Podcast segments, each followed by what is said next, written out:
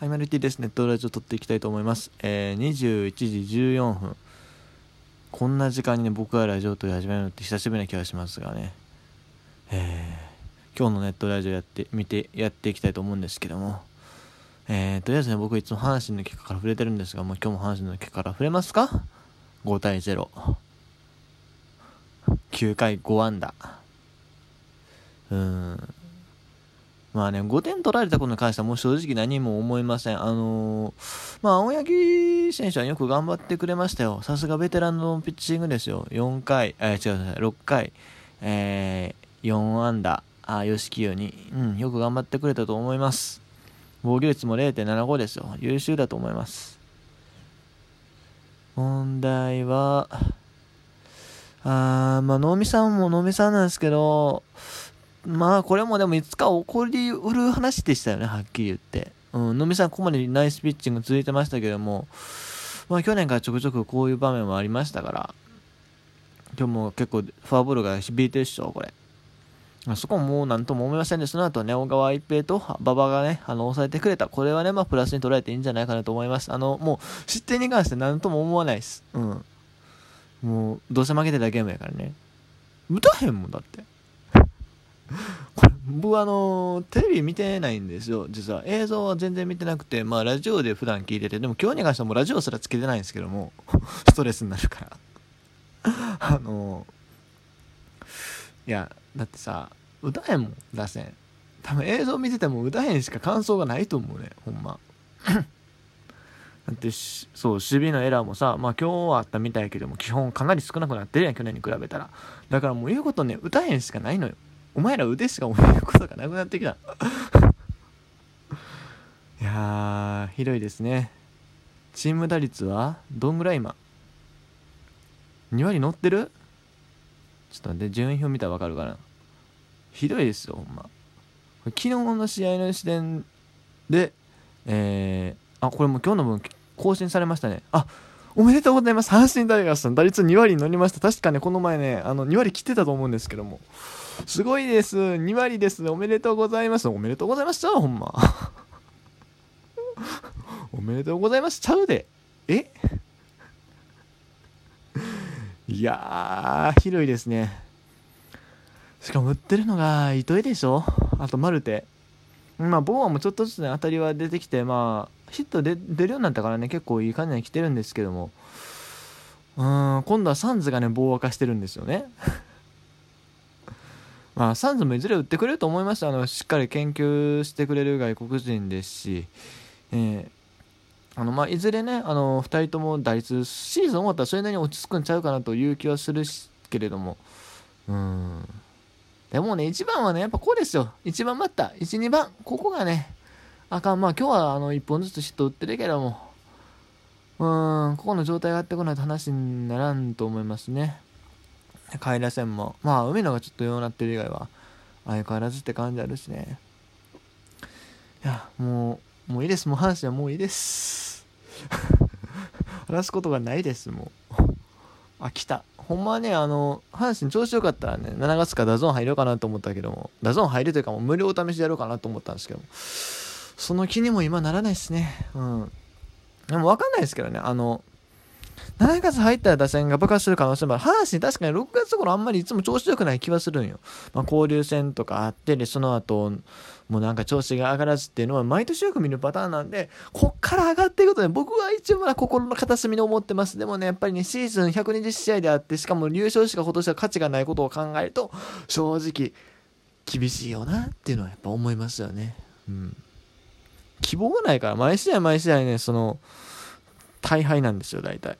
うん。惜しい試合もそんなにないっていうね。希望を見つけられないよね、今の話。それが辛い。うん。特にでもね、やっぱサンズなんとか頑張ってほしいよ、ほんま。あの、僕、まあ、昨日もちらっと言いましたけども、甲子園のその、応援パネル、応援パネルというか、まあ、応援ボード出すやつね、客席に無観客試合で。あれを出したんですよ。僕、あの、サンズ選手を応援するボードを作ったので、あの、来週まで1軍にいてもらわないと僕のボードが恥かきます、ほんまに。マジで。そこそこ時間かけて作ったんですよ。あの、サンズ選手の似顔絵を頑張って、うまいこと書けんの、うまいこと書けんなんて結構試行錯誤しながら書いたんでね、マジで、ね、来週まで1軍追ってね、サンズ選手、ほんま。それがね、もう、もう2900円払ってますからね。まあなんかいろいろ特典はついてきますけど、2900円払ってわざわざボード出してるわけですから、頼みますよ。頼みますよ。ほんま。はい、えー、っと、他球団ですが、今日はヤクルト広島が中止と。えー、巨人 DNA、こちら早速ね、ウィーラーが登場したと、出場したということですが、そうですね、あ、今日丸がホームラン打った。あー、目覚めたら怖いっすね。まあわかんですけど、まだ1本打っただけならなんと見えないですけども。あと今日もね、えー、岡本が4の2ですよ。いいですね。で、中地も一発放り込んでるし、これはね、やっぱウィーラー加入効果でしょうね。やっぱ、ウィーラー加入で地位が一番危なくなるのは中地じゃないですか。まあ、亀井さんももちろんそうかもしれないですけども、亀井さんはでもなんだかんだで、1軍には入れる選手なんで、中地はね、1軍に入れるかどうか怪しくなってくるんでね。で、そのウィーラーもね、今日早速7番レフトで出てね、えー、ヒット打ってるし、いやー、やっぱいいですね。てか、正直ね、原さんもね、ほんまに名監督ですよ。うん。まあ、プライベートいろいろあるかもしれへんけども、もう嫌いですけど、大嫌いですけども、名称なのは間違いないですね、本当に。うん。まあ、たまに変なことしますけどね。内野5人シフトとか でも名称なのはね、もう悔しいけどね、認めざるを得ないしね、もう彼が監督のうちに阪神が優勝することは正直ないんちゃうかなって。まあ、監督が誰とかいう問題ではない気はしますけど、阪神が優勝できないのは。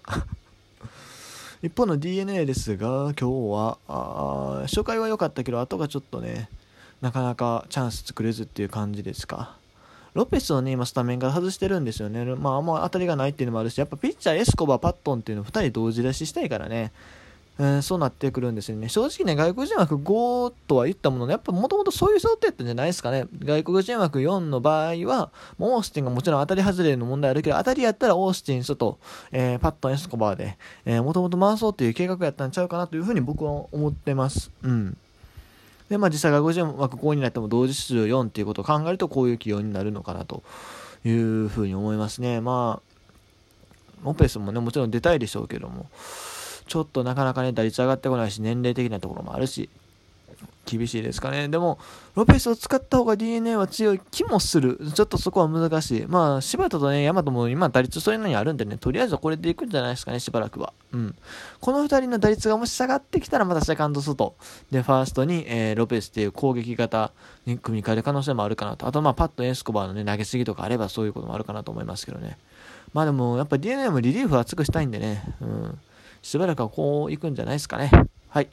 ということで次、パ・リーグですが、えー、今日僕はメインで、あ今日はね、そうだからパ・リーグ TV が最終日だったんですよ。あの、無料の。今月だけちょっと無料で見れてたんで。で、最終日やったんですけども、今日は結構いろんな試合をはしごしてたんですが、最後見てたのがね、えー、ハムソフトバンクですよ。ここは、あ投手戦でしたね。ムーアムーアさんも、ムーアさんはなんかね、本当に怪我明け、今日があ初先発？そう、2試合目 ?2 試合目か。え、初先発ですよね、多分今シーズン。だったと思うんですけどね、いいピッチングしてましたね。まあ多分その頃は僕見てないか。玉井くんが投げてたあたりからね、見てたと思うんですけどね。うん。いやー、まあまあまあ、すごい投手戦。これはもう投手戦ですよね、あの、頻打じゃなくて。うん。これは両チームのピッチャーが良かったからやと思いますね。今日4番長谷川やったんですね。そこが面白いなっていう。1番栗原、2番ギータ、3番今宮、4番長谷川、5番バレンティン、6番上林。なかなか面白いオーダーですね。これ多分、平石さんが組んでるって言われてますよね。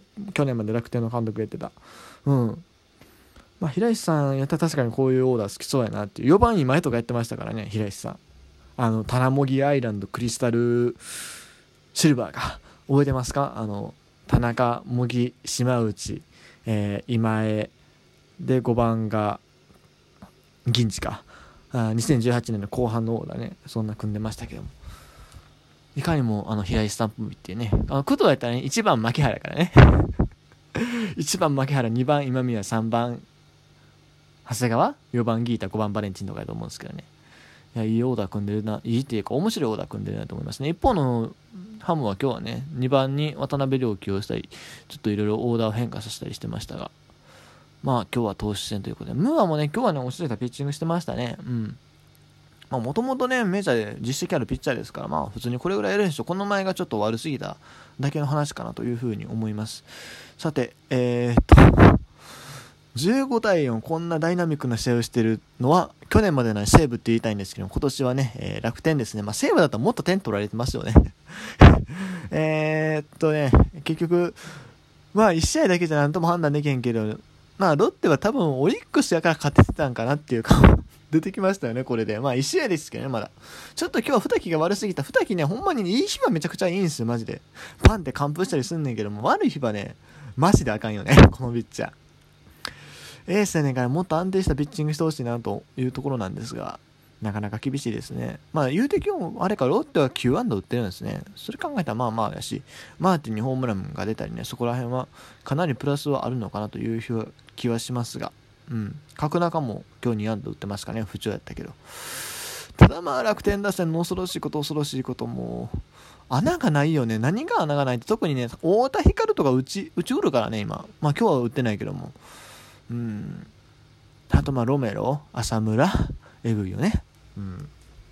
まあでも結局楽天打線は浅村の当たりが止まった時にどうなるかっていうところがポイントかなというふうに思います。うん。あとまあロメロの故障離脱この2つだけですよね。うん。それ以外はまあ基本的に基本的にというか、まあ、そのそこの2つがある限りは大丈夫だと思うんだけどそこの2つが崩れた時に一気に弱くなるんちゃうかなという気はしますね。うん、で最後、えー、今日も負けたぜバーファローズのオリックスですよもう3の2 3対2ね、オリックスは毎試合毎試合ね、接戦なの阪神と違って、阪神は大敗する、オリックスは1点差とか結構いい試合して負けんですよ。